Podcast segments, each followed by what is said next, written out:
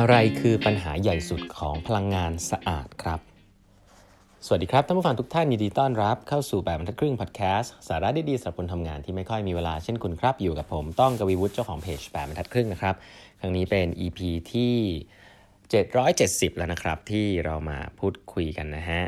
ก่อนอื่นนะครับก็ขอประชาสัมพันธ์นะครับ วันเสาร์นี้นะครับ ผมจะมีสัมภาษณ์นะครับ ครั้งนี้ตื่นเต้นมากครับได้มีโอกาส สัมภาษณ์กับบริษัท CEO ของบริษัทที่ตอนนี้กำลังโด่งดังมากๆเลยนะครับกำลังจะเข้าตลาดหลักทรัพย์นะนั่นก็คือบริษัทเงินติดล้อนั่นเองนะครับได้มีโอกาสสัมภาษณ์คุณหนุ่มนะฮะปิยศักดิ์อุกฤษนุกูลนะครับผมเคยฟังแกสัมภาษณ์ที่ Secret Sauce นะโอ้ชอบมากเลย ต้องบอกว่าชอบมากเลย ชอบในหลาย ๆ เรื่องในแนวคิดการทำงาน ในการ drive งานต่างๆ ที่พูดนะครับเราอยากจะลงลึก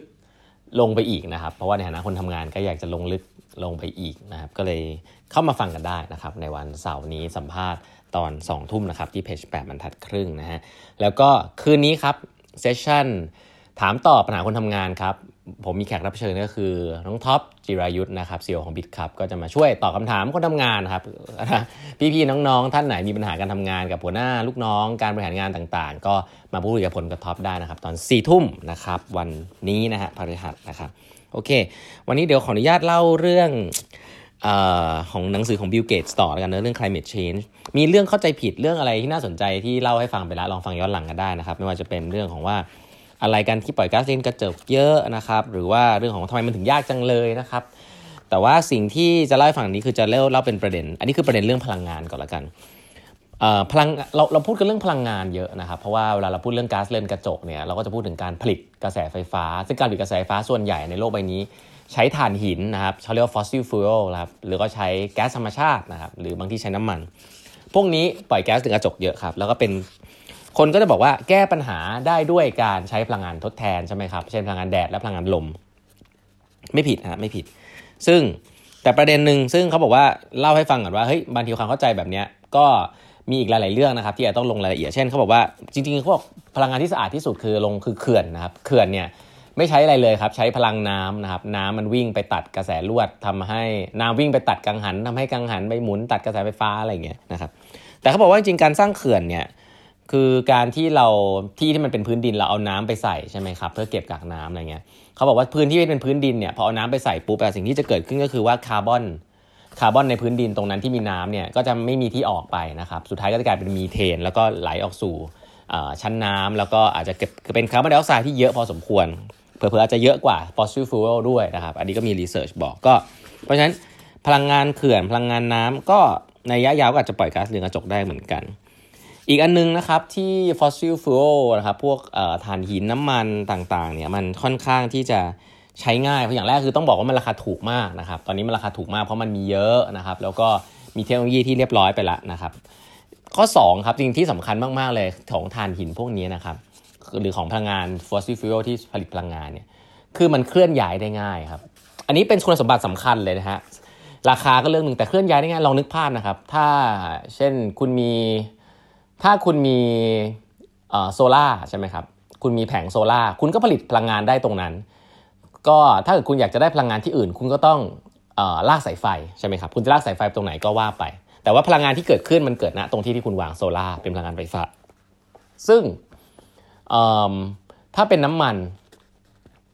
น้ำมันหรือก๊าซเนี่ย หรือว่าถ่านหินเนี่ย เวลาคุณขุดขึ้นมาแล้วเนี่ย คุณเก็บมันไว้ได้ในรูปแบบของเป็นแบบใส่ใส่ ใส่ใส่อะไรอะใส่รถไว้ได้ครับยังไม่ต้องไปไปเผาหรือไปเกิดไปใช้มันทันที คือมันเก็บพลังงานในรูปแบบนั้นได้ แล้วมันใช้รถเคลื่อนที่ได้นะครับเรานึกภาพว่าให้นึกภาพอย่างนี้ฮะว่าสมมุติถ้ามันมีแดดเยอะนะปกติพื้นที่ที่แดดเยอะพลังงานแดดเยอะๆมันอาจมันก็ไม่อาจจะไม่ใช่ที่ที่ต้องการใช้พลังงานเยอะสุดก็ได้ถูกไหมครับเพราะนั้นเรานึกภาพว่าถ้าคุณมีแดดเยอะอยู่ที่กรุงเทพแล้วคุณอยากจะใช้พลังงานแดดจากกรุงเทพไปที่เชียงใหม่อย่างเงี้ยคุณก็ต้องลากสายไฟไป ใช่ไหมแต่ถ้าเกิดว่าคุณมีคุณคุณคุณขุดน้ำมันได้ที่กรุงเทพนะครับ แต่คุณอยากไปให้มันมีไฟที่เชียงใหม่ คุณก็ไปสร้างโรงไฟฟ้าครับที่ใกล้ๆเชียงใหม่ แล้วก็ลากสายไฟไปก็ไม่แพงนะครับ แล้วก็ขนน้ำมันนะครับจากกรุงเทพไปที่เชียงใหม่อ่าอย่างนี้คือสะดวกให้เห็นภาพครับว่าของพวกนี้มันมันเคลื่อนย้ายง่าย เพราะฉะนั้นปัญหาเรื่องที่เขาเรียกว่า dislocation ของที่ที่คุณเป็นแหล่งของพลังงานกับที่ที่จะใช้พลังงานเนี่ยจะมีประเด็นนะครับ แล้วก็แหล่งเนี้ยจริง ๆ พวกพลังพลังงานฟอสซิลเนี่ยมันแก้ง่าย เพราะว่ามันก็บรรทุกด้วยเรือบรรทุกด้วยรถได้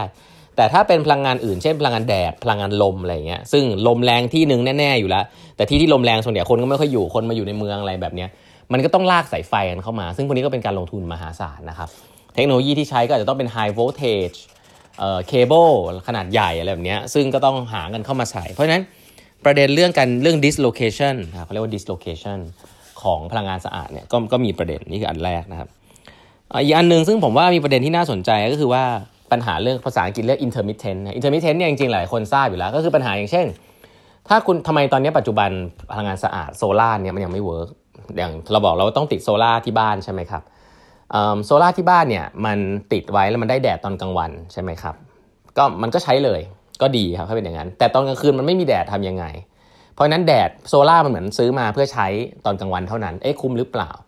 ถ้าจะคุ้มเนี่ยน่าจะต้องเอามาใช้กลางคืนด้วยได้ ถ้าใช้กลางคืนด้วยได้ต้องทำยังไงครับ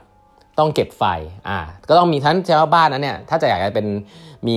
มีเก็บเก็บไฟได้จริง ๆ แล้วก็ใช้ได้ด้วยซัสเตนตัวเองจริงก็ต้องมีแบตเตอรี่นะครับเทคโนโลยีแบตเตอรี่ปัจจุบันก็พัฒนาเยอะแล้วนะครับแต่ก็ลงมาราคาก็ประมาณหนึ่งนะครับเรื่องราคาแพงจนมาถึงราคาถูกเนี่ยตอนนี้ก็ถือว่าไม่ได้แย่มากนะครับเพราะนั้น บ้านบ้านหนึ่งเนี่ยมีปัญหา intermittent ก็คือว่า ถ้าคุณไฟฟ้าเนี่ยมันออของโซลาร์เนี่ยมันเกิดได้แค่ตอนกลางวัน แต่ถ้าเกิดว่าเป็นแค่ระดับกลางวันกลางคืนเนี้ยคุณต้องการแบตเตอรี่ก้อนหนึ่งไว้ที่บ้าน อันนี้ไม่มีประเด็นอะไร ก็บ้านก็มี 1 แบตเตอรี่ 1 ก้อน แล้วก็มี solar rooftop ใช่ไหมครับแต่คุณลองนึกภาพถ้ามันเป็นระดับที่เป็น seasonal เป็น seasonal นะ เป็น seasonal หมายความว่าไงครับ คือ intermittent ในรูปแบบที่เรามองว่าเราจะลดพลังลดคาร์บอนไดออกไซด์จนถึงแบบศูนย์เนี่ยมันคือการที่เราใช้พลังงานเราเมื่อเราอยากใช้พลังงานเมืองเมืองหนึ่งอะจะต้องสามารถ run ได้ด้วยโซลาร์ร้อยเปอร์เซ็นต์ถ้าเรามองอย่างนี้ปุ๊บ นั่นหมายความว่าตอนกลางวันเนี่ยใช้โซลาร์ไม่มีประเด็นนะครับ ใช่ไหมฮะ เราก็อ่าวาง solar rooftop การหาพื้นที่วาง ซึ่งนั่นก็ก็จริงก็มีประเด็นนะว่าจะวางยังไงมีที่หรือเปล่า แต่อีกประเด็นหนึ่งคือแบตเตอรี่ครับ นั่นหมายความว่าคุณต้องต้องต้องมีที่วางแบตเตอรี่มหาศาลเลย ถ้าคุณมีบ้าน1นึ่งหนึ่งแสนหลัง คุณต้องก็ต้องมีที่วางแบตเตอรี่1นึ่งแสนหนึ่งแสนแห่ง นั่นนะครับ คือมันเป็นเลยเป็นปัญหาอีกเรื่องหนึ่งก็คือว่าเขาเรียกปัญหาเรื่อง intermittent ก็คือว่าปัญหาเรื่อง intermittent ของ